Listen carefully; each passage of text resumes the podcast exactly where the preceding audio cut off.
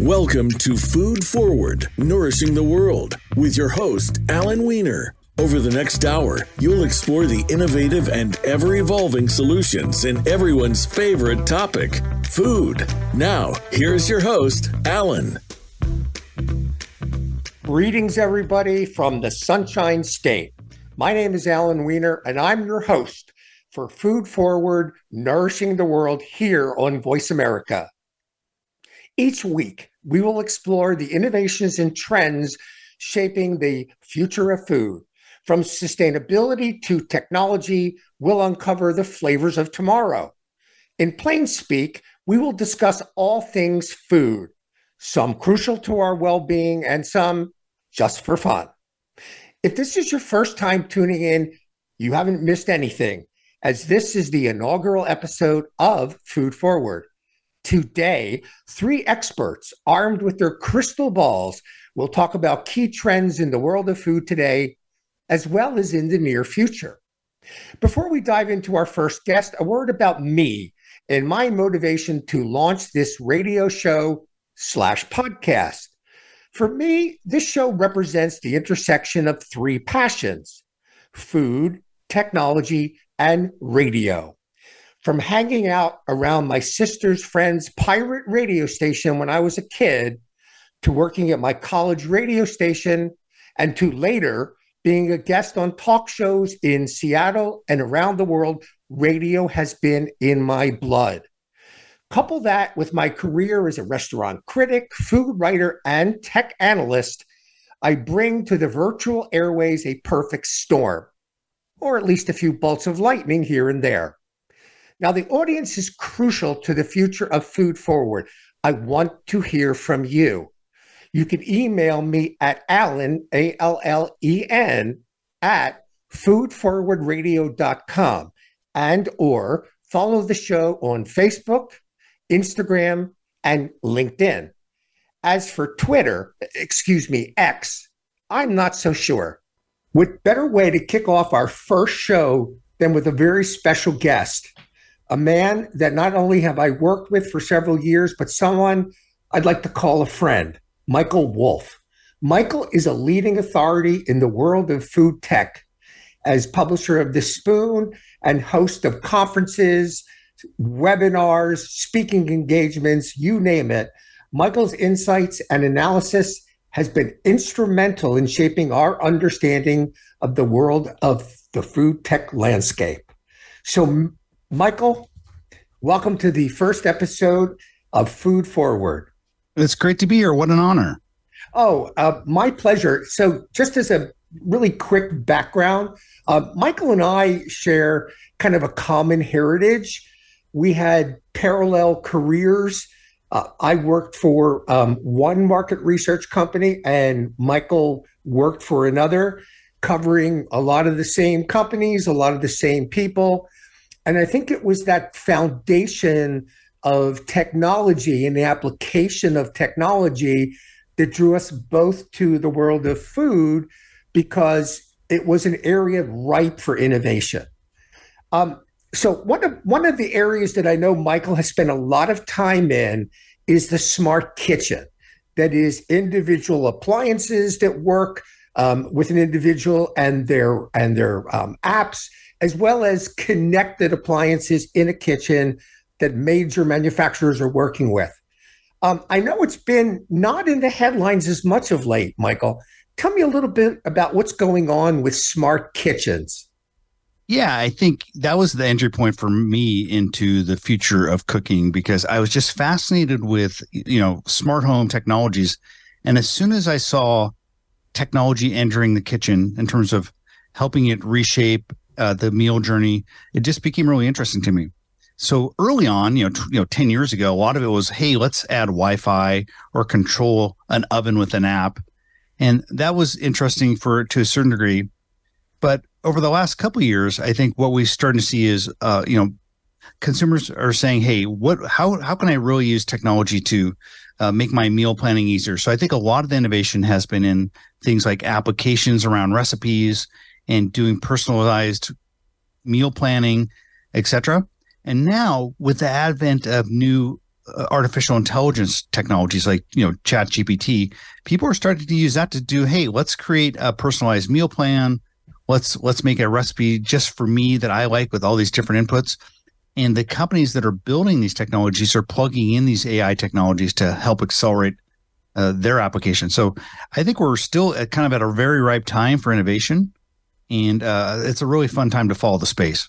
So the companies that were, you know, already innovating in this space, the Samsungs of the world, the yeah. L Gs of the world, now do they have to go back and start over and say, okay, um, how do we incorporate A I into what we're doing?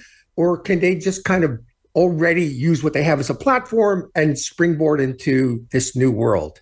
I think because A I, uh, particularly generative A I, is largely software-driven, I don't think they need to kind of reshape all their product platforms. They can take their, you know, refrigerators or whatever their cooking appliances are and say, hey, how can we make the consumer experience more innovative and more personalized? Because a lot of it is around content. And so whatever shows up on that screen or comes out of that voice uh, assistant that you have may be more personalized and inter- interactive. And let's not forget, these companies have been using A I largely in the form of things like computer vision and machine learning for, for years.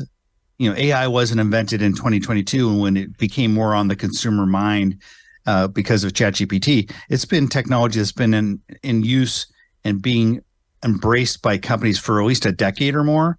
And so I, I don't think that it's entirely new. We're just paying more attention to it because of the, the new wave of, you know, generative A I.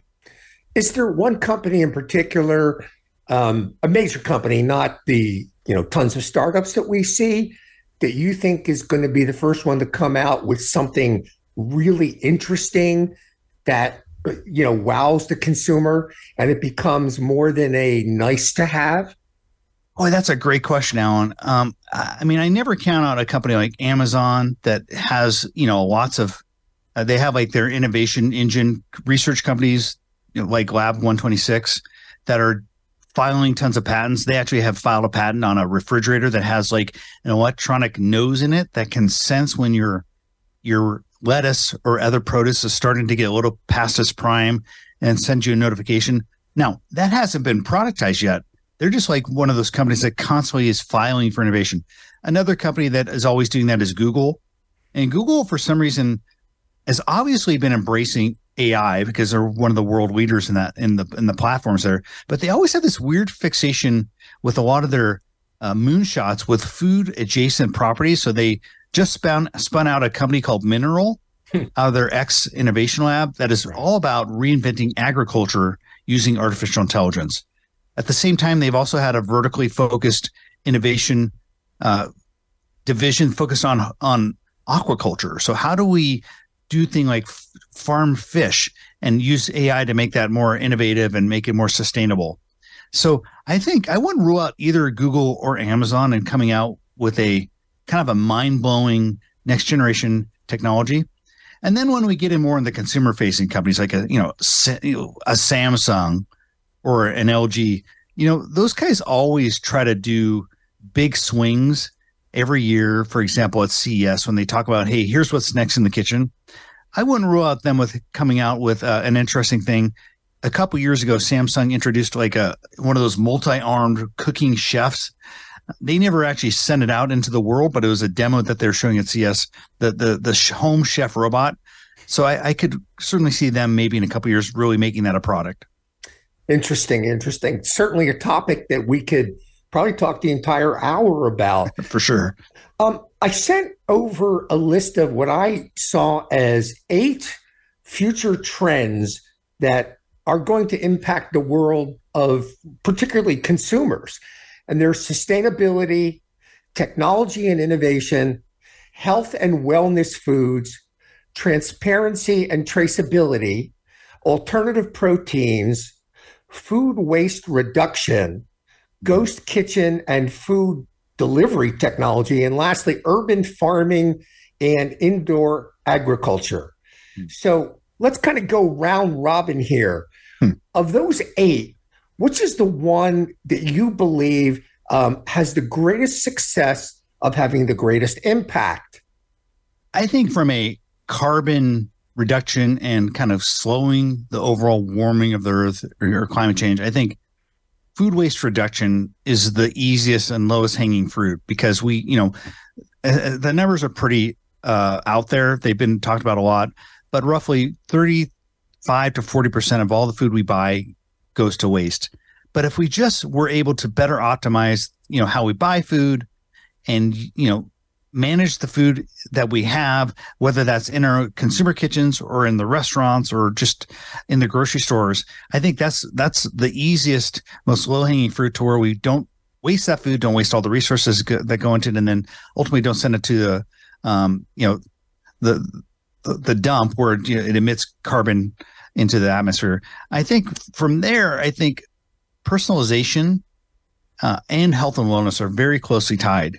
I think by and large, you know, the the the the pharmaceutical industry and the wellness industry has been very much one size fits all, because we haven't had the technology to really personalize it around our own personal individual biomarkers and health health particulars or, or you know, genetic traits that we may have that lead to certain diseases.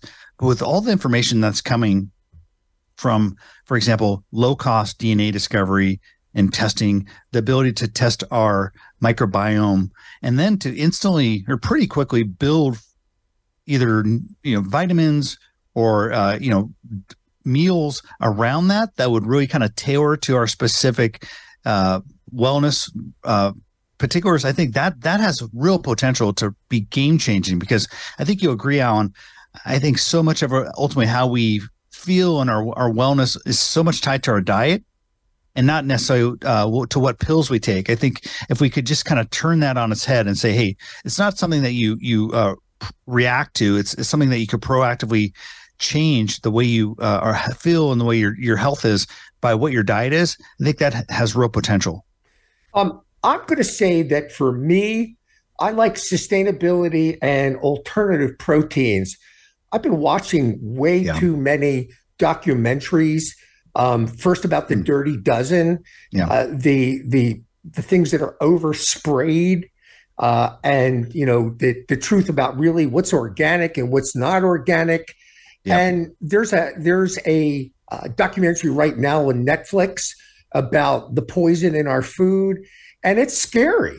And this really is going to take an effort from everybody, from the farmer to the government and regulation mm. to consumers being, you know, aware. And then for alternative proteins, um, I, I think you have to look at this generationally. So the first generation of alternative proteins that became popular, the Impossible Burger, the Beyond Burger, which themselves are coming out with new products, are going to take us into a new generation of proteins, and some of them are mycelium-based, that um, do not have, they have these clean labels, which is a term I don't really like, but they're they're cleaner in terms of, of ingredients. And our, our show next week deals with alternative proteins, and we're going to talk to some experts in that field, including someone really big in the Um, lab-grown or cultured meat space. Um, let me kind of flip this and tell you that the one that I feel is the least likely to take hold is urban farming and indoor agriculture.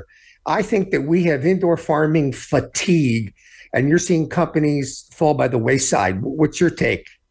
Yeah, I think that it's so expensive to build these, you know, automated robotic indoor farms that it's just too capex heavy.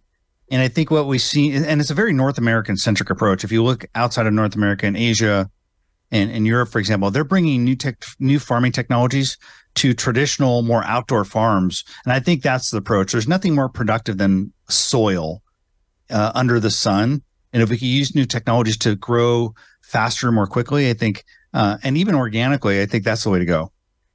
Oh, I I, I totally agree.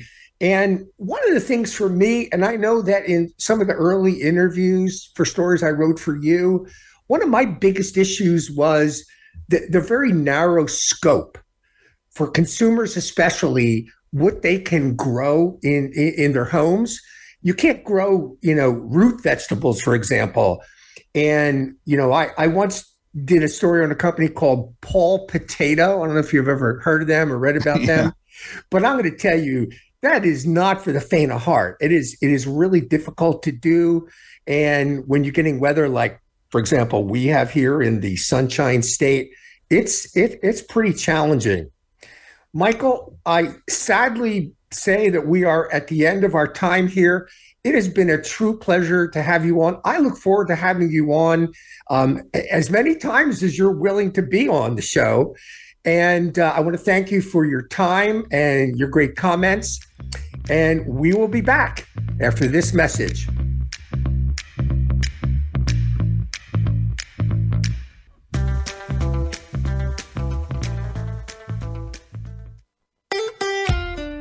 Follow Voice America at facebook.com forward slash Voice America for juicy updates from your favorite radio shows and podcasts. From the vivid imagination of acclaimed author Alan Weiner comes a mystery series that will keep you on the edge of your seat. Meet Max Rosen, a spirited young newspaper reporter who finds himself entangled in a web of suspense, secrets, and danger. In What Goes Up, Rosen's instincts lead him to a mystery that soars beyond expectations. This journey continues in Tickle Takedown, where the stakes get higher, the mysteries deeper, and just when you think you have him figured out, Max evolves a nose job, taking us into the mature and thrilling world of investigative journalism. Alan Weiner crafts a world filled with adventure, where every clue counts, every lead matters, and every page turns faster than the last. Dive into the Max Rosen Mysteries series today. Available now on Amazon dot com. Max Rosen Mysteries, where intrigue and adventure await at the turn of every page. Brought to you by Alan Weiner, writing stories that take you on a journey, one mystery at a time. Your life, your health, your network. You're listening to Voice America Health and Wellness.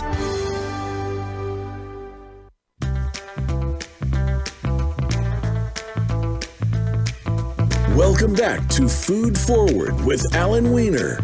Have a question for Alan or his guests? Join us on the show at eight six six, four seven two, five seven nine one. That's eight six six, four seven two, five seven nine one. Now, back to the show. Welcome back to Food Forward, Nourishing the World. I'm your host, Alan Weiner. I'd like to thank Michael Wolf, who was the publisher of The Spoon, for his great comments. And and Michael, um, if you want to get more information about him and his info and, and his website, go to the spoon dot tech. It's a daily uh, summary and digest of, of all things that are interesting in the food tech world. So we're now thrilled to welcome a true trailblazer, Jennifer Stojkovic. Not only is she a leading voice in the tech industry, but she's also the founder of the Women's Vegan Summit, something, of course, we want to hear more about. That's an initiative that unites and empowers women in the vegan community. Her dedication to innovation, diversity, and ethical living has made her an inspiring figure for many. Now, whether you're interested in technology, veganism, or both, you're going to want to enjoy this conversation. So join me in a warm welcome to Jennifer Stojkovic. Jen, thanks so much for joining us. Hi, Alan. Very excited to be here. And you totally nailed the last name. Well, I've spent a lot of time in Eastern Europe in the last several years, um, so I think it was pretty easy for me. Yeah, I can always tell somebody's uh, been over to that part of the world when they know how to use the, the J sound. So yesterday on LinkedIn, you posted some information about Tyson um, chicken, the, the, the company that produces, uh, raises chickens and produces chickens, and they're closing a number of plants. So that's one data point. And in addition to that, Beyond Meat, which is one of the, the really well-known brand names in the world of, of alternative protein, um, really has, has seen its value drop. So if you were to take these two things together, in your mind, what does that mean? So we're seeing massive shifts when it comes to food buying. And this is across the entire category, you know, whether we're looking at alternative protein, traditional protein, consumers are buying less. They're buying a lot less, and they're buying a lot cheaper items. Um, inflation has hit hard, not just the plant-based space, but the meat industry in particular. Um, beef is the one that you're seeing the most when it comes to the costs rising. Um, but people are actually literally buying less protein right now, um, which is very unique. And so um, various different factors are hitting both the alt proteins as they're facing that price premium. Uh, consumers are looking to understand, you know, I don't have that money that I had during the pandemic, perhaps. I don't have um, the same buying power that I had before. And so perhaps I'm not going to make those same exploratory purchases that I did then. I want to go back to basics. Um, but then on the meat side of things, those basics have gone up in price substantially. Uh, so you're seeing consumers buying less chicken, buying less pork, and even buying less beef. So what's next? I mean, I know that Purdue, for example, is creating a hybrid product that is part chicken and part alternative protein.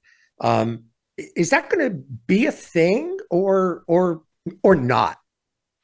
So that's a funny question, Alan, because we've already been eating blended products for decades. Uh, so the meat industry has historically always used uh, fillers, predominantly soy protein, to include in many of their processed meats, predominantly chicken nuggets. What's kind of funny is that now you're hearing it at the forefront. They're actually labeling the products as such, but there's always been uh, some inclusion of plant-based protein in meat products, um, processed meat products. Actually, a few years ago, neither of the top two major fast food chains tested positive for more than fifty percent meat in their nuggets. So it's not new, um, but the branding of it as such and trying to build a halo effect is new. Interesting. So like with Michael, I sent over a list of the eight um, trends that I've picked up as the ones that are going to have the greatest impact. And again, sustainability, technology and innovation, which I know you know a lot about, health and wellness, transparency and traceability, alternative proteins, food waste reduction, ghost kitchens and food truck tech, and urban farming and indoor agriculture. Now, I know that you are an investor in this space. Where would you put your money? Well, uh, Michael pretty eloquently covered uh, what's going on with vertical farming. I think there's there's no secret that not every aspect of food technology is is working out uh, in the way that we expected. So it wouldn't be over there. Uh, I believe that in terms of the future of the way that we eat, um, sustainability is no longer a nice to have. It's It's kind of a core value proposition that we need now that we're facing a historic water shortage affecting one in eight Americans. So there is going to be shifts to the way that we produce food. Um, that is going to result in a need for more protein um, that can be produced with less resources. So I think alternative protein is a big part of that. Uh, and other aspects of, of reinventing protein, everything from cultivated meat all the way down to um, the blended products, including plant-based proteins. That's, that's where I think um, we're going to see most of the attention paid. Now, I know that you have a, a significant background in the world of technology, and there are a bunch of technologies that are impacting the food world, from, from A I to three D food printing. Where do you see um, those innovations and others heading uh, and changing the way the consumers select, prepare, and consume food over the next several years?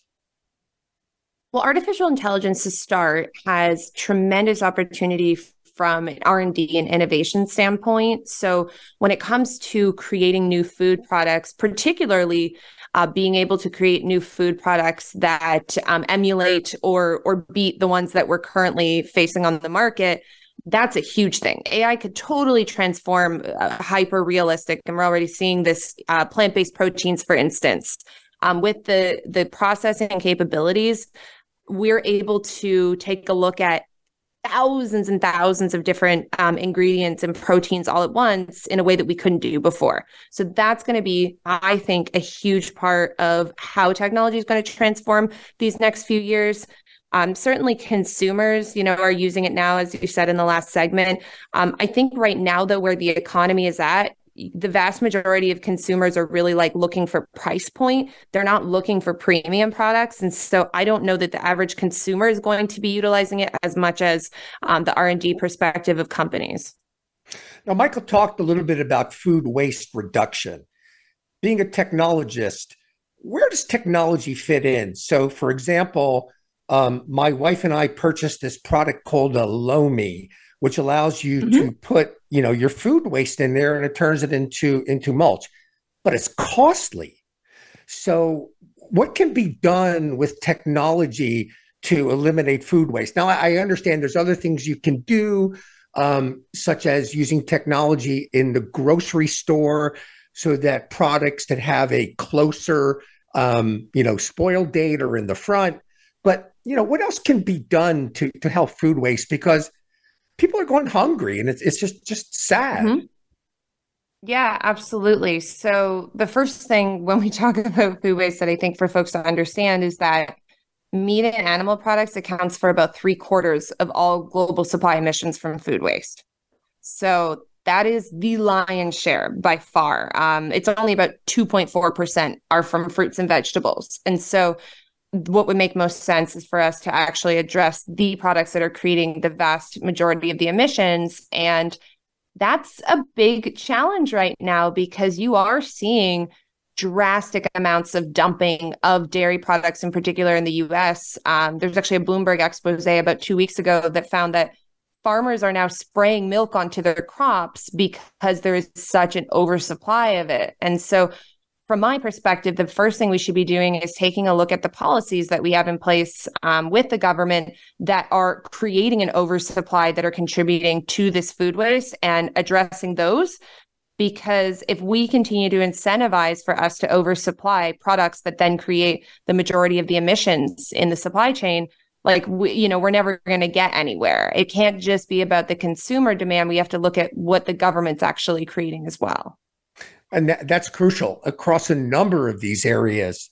Now, I know that you're involved in the world of venture capital. So let me ask you a question that I've always asked venture capitalists. I know that you've invested, I don't know whether it's personally or through your group, in New School Foods, a company that's creating an alternative protein that's salmon, tastes like salmon, looks like salmon. What is it that you look for in an investment? Is it the people? I know this is going to be all things, everything, but the people, the technology, the market, what exactly do you look for? Well, all of the above, certainly. Uh, I focus specifically on early stage investments, so everything from pre-seed to small Series A. So at that stage, you're really looking at the founder. It's all about the people and who is driving this thing forward. Are these the people that can really get from zero to one? But I think, you know, more than that, if you want to get into the nuance of, of the food technology space and what's most important to look at right now from an alternative protein perspective, um, being able to get the price down, as I said earlier, the reason that consumers are consuming less meat, less plant-based meat, all of it is price. That means that we need to really think um, from a large perspective, how are we going to make these affordable products? So I look at companies that have diversified markets. You know, there might be a product that you can sell at food commodity pricing, but could also be sold at larger margins for biopharma or medical usage. Um, the vast majority of the big ingredient companies and folks like Cargill, the way they're able to get food prices down is by having a balanced portfolio of various different margins in different industries. So that's actually the biggest thing I'm looking at right now from an investor perspective specific to the industry. So before we get to learning more about the Vegan Women's Summit, I want to go back to a comment that that I made in my interview with Michael when I looked at the, the trends that are going to have the most and least impact. Mine was urban farming and indoor agriculture. Do you agree with me or, or do you see it differently? I would love to believe that we could come anywhere close to supplying our food chain with, with urban far- farming and indoor agriculture, but we, we can't. Just, you know, the numbers, the sheer volume that is required to produce food it's not going to work in those situations. So I agree with you. So the Vegan Women's Summit, how did it start? And tell us about, you know, how it's how it's grown and what we can look forward to in terms of, of events and information.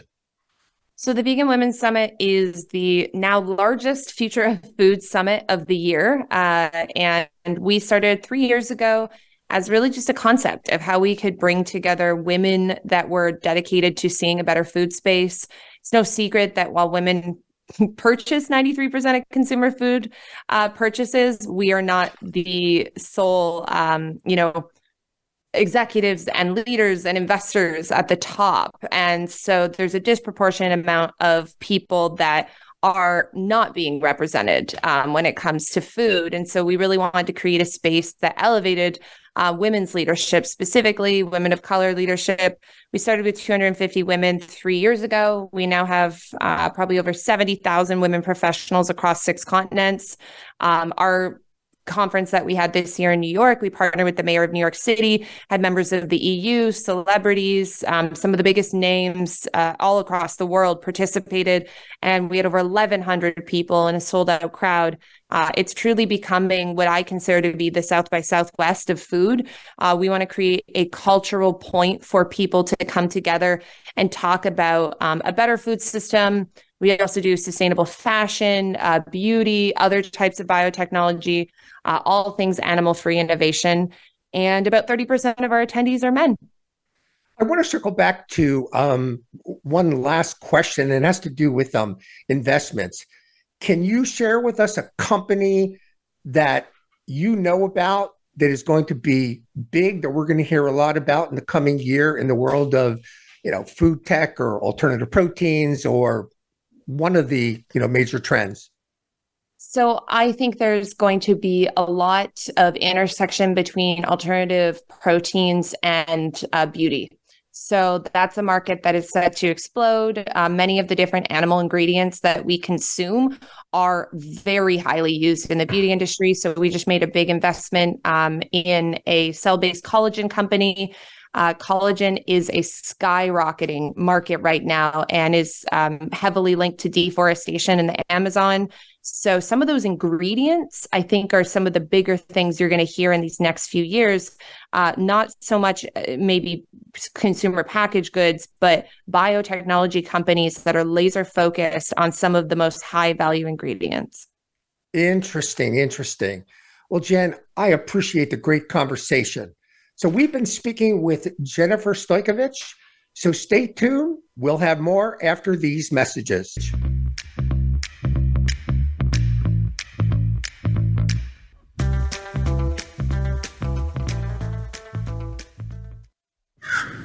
little birdie told me Voice America is on Twitter. Follow us at Voice America T R N. From the vivid imagination of acclaimed author Alan Weiner comes a mystery series that will keep you on the edge of your seat. Meet Max Rosen, a spirited young newspaper reporter who finds himself entangled in a web of suspense, secrets, and danger. In What Goes Up, Rosen's instincts lead him to a mystery that soars beyond expectations.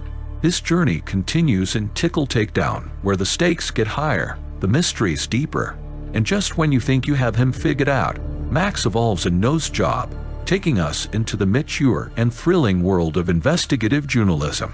Alan Weiner crafts a world filled with adventure, where every clue counts, every lead matters, and every page turns faster than the last. Dive into the Max Rosen Mysteries series today, available now on Amazon dot com. Max Rosen Mysteries, where intrigue and adventure await at the turn of every page. Brought to you by Alan Weiner, writing stories that take you on a journey, one mystery at a time.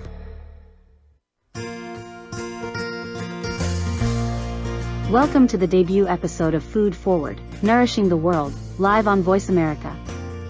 Join us at one p.m. Eastern on August ninth as we delve into the future of food. Our first guest is Jennifer Stojkovic, a food tech leader and founder of Vegan Women's Summit. We'll also be joined by Oliver Zahn, founder and C E O of Climax Foods. We'll explore how Climax Foods is modeling dairy and other animal products directly from plant ingredients. Let's start off with future food trends and see where that takes us. How are these trends shaping our food systems, and what does it mean for our future? What role does technology play in these evolving trends?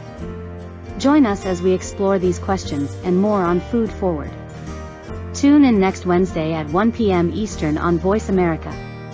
If you miss any of our live shows, don't worry, they will be available on all major podcast platforms.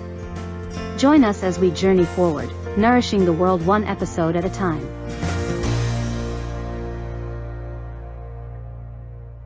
Opinions, options, answers. You're listening to Voice America Health and Wellness.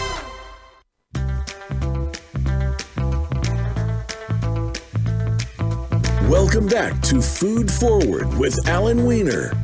Have a question for Alan or his guests? Join us on the show at eight six six, four seven two, five seven nine one. That's eight six six, four seven two, five seven nine one. Now, back to the show. Welcome back, everybody, to Food Forward, Nourishing the World. I'm your host, Alan Weiner. In addition to you being able to call in and ask questions, um, I want you, I want to hear from you. Uh, I can only kind of use my own uh, insight into the food space to come up with topics that are going to be of interest to everybody. So if you want to communicate with us, let me remind you that you can reach me by email, alan at foodforwardradio.com. You can also follow me on Facebook, LinkedIn, and Instagram. And the show, I believe, after uh, air, after it's airing uh, live, will be available on my particular show page. And in a few weeks, it will be available as a podcast or radio on demand, if you will, uh, through all of your you know favorite podcast platforms. Now, next week's guests are going to talk about alternative proteins. And I know you're not going to want to miss this. And let me tell you why. One of the people that we're talking to is um, Jennifer, um, Jennifer, who is the, uh, Jennifer Chen, pardon me, the C O O of Upside Foods. And anybody who's been following the food industry knows that Upside Foods is one of the companies that has received U S D A and F D A approval to um, sell and serve lab-grown food, which is hopefully going to be a big big business that's going to attack the world of sustainability, alternative proteins, and more. In addition, we'll have Paul Shapiro from the Better Meat Co., and we'll have Amos Golan um, from one of the biggest Israeli startups. So um, we have heavy-duty topics coming up, but let me remind you that we're also going to kind of touch into some of the things that maybe not is as mission critical. So, for example, we're going to talk about fermenting.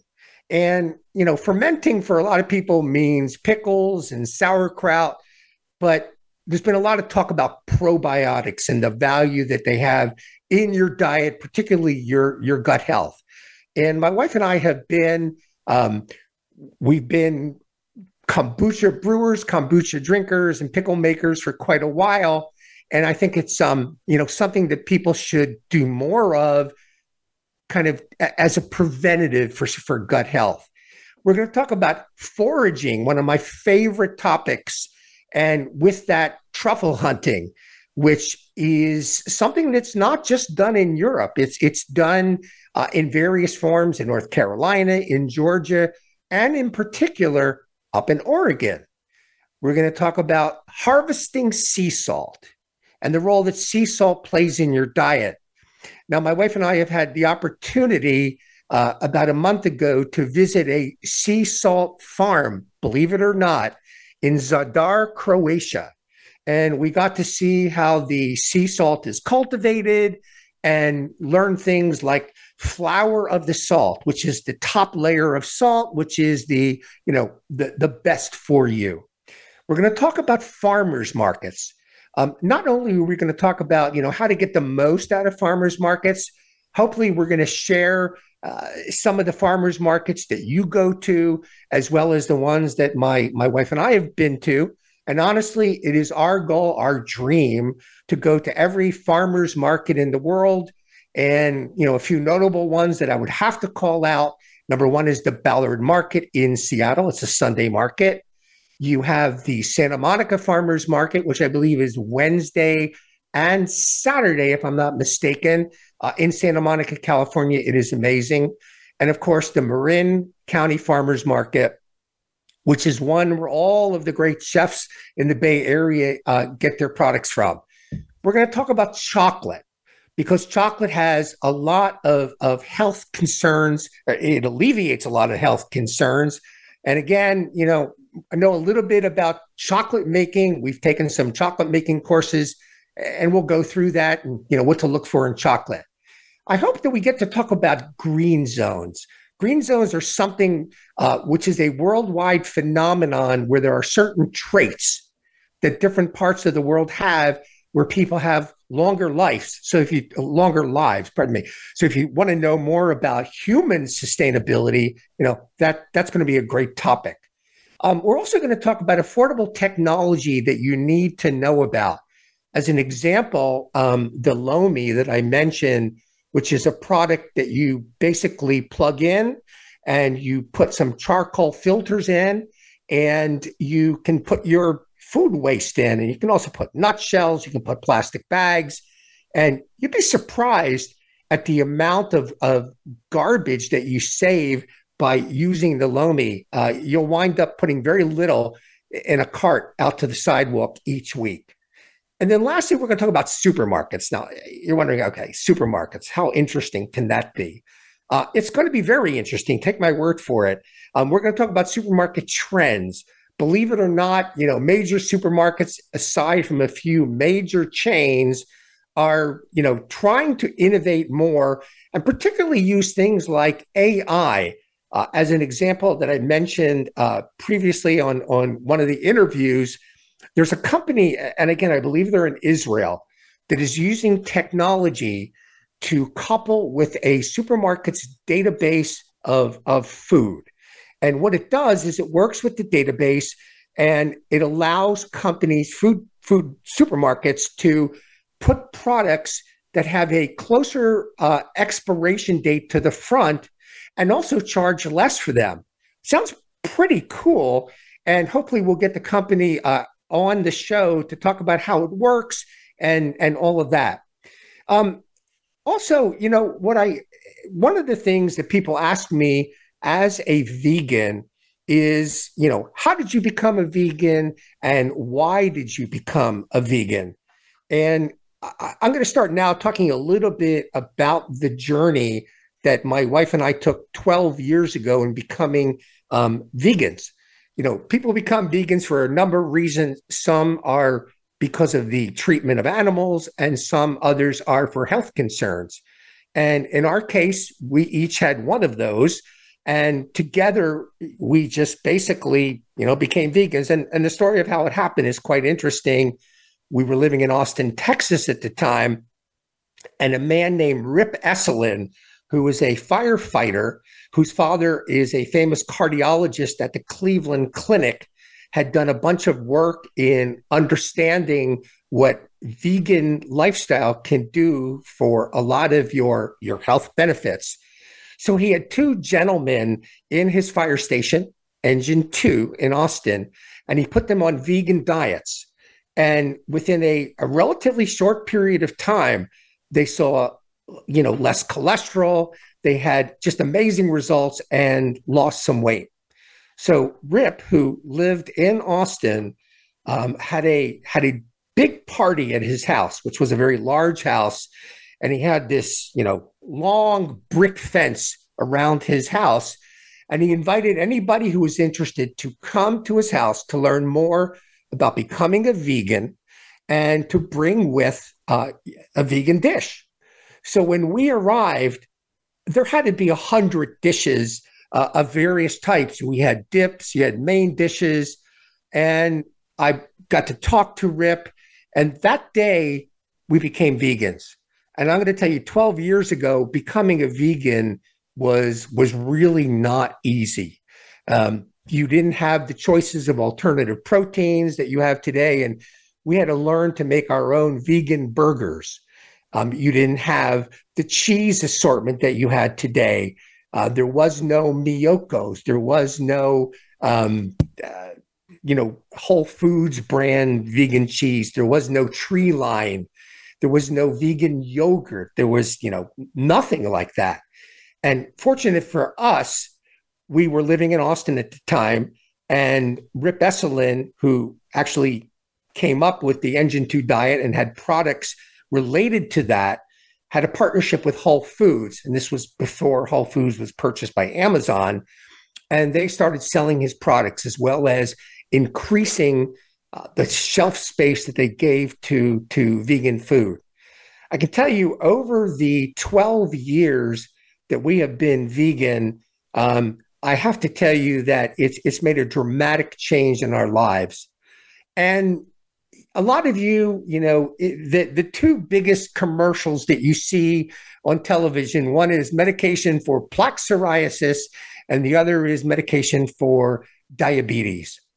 And in nineteen ninety-two, I was diagnosed um, with type two diabetes, which over time morphed into type one, uh, a special kind called type one onset, which is, you know, pretty complicated, and I don't even know what it means. And um, the the clinical thing that they look for when you're a diabetic is something known as your H A one C. And if you see these commercials, you'll see, oh, guaranteed to drop your H A one C below eight, below seven, whatever. I can tell you that my H A one C, um, being a vegan and also exercising, has dropped to uh, no higher than, I'm going to say, six point five in the last, you know, five years. And I'm going to tell you that that is a major accomplishment. And I have to say that, you know, the vegan lifestyle plus exercise has played a, a major role in that. So I want to um, remind you that next week's guests are going to be talking about alternative protein. The week after that, we're going to talk about fermentation. And we're going to have a guest who's going to talk about fermentation as it relates to sourdough. If you were one of those countless people that were into sourdough during the pandemic, you're going to learn about a, a product that you can use to make your sourdough last longer.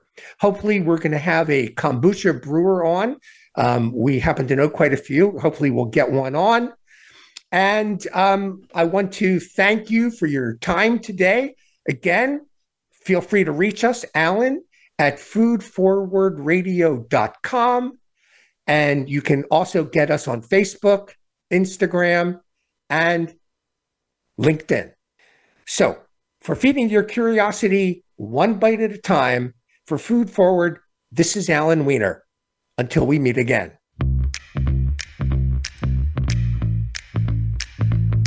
Thanks for tuning in to today's episode of Food Forward.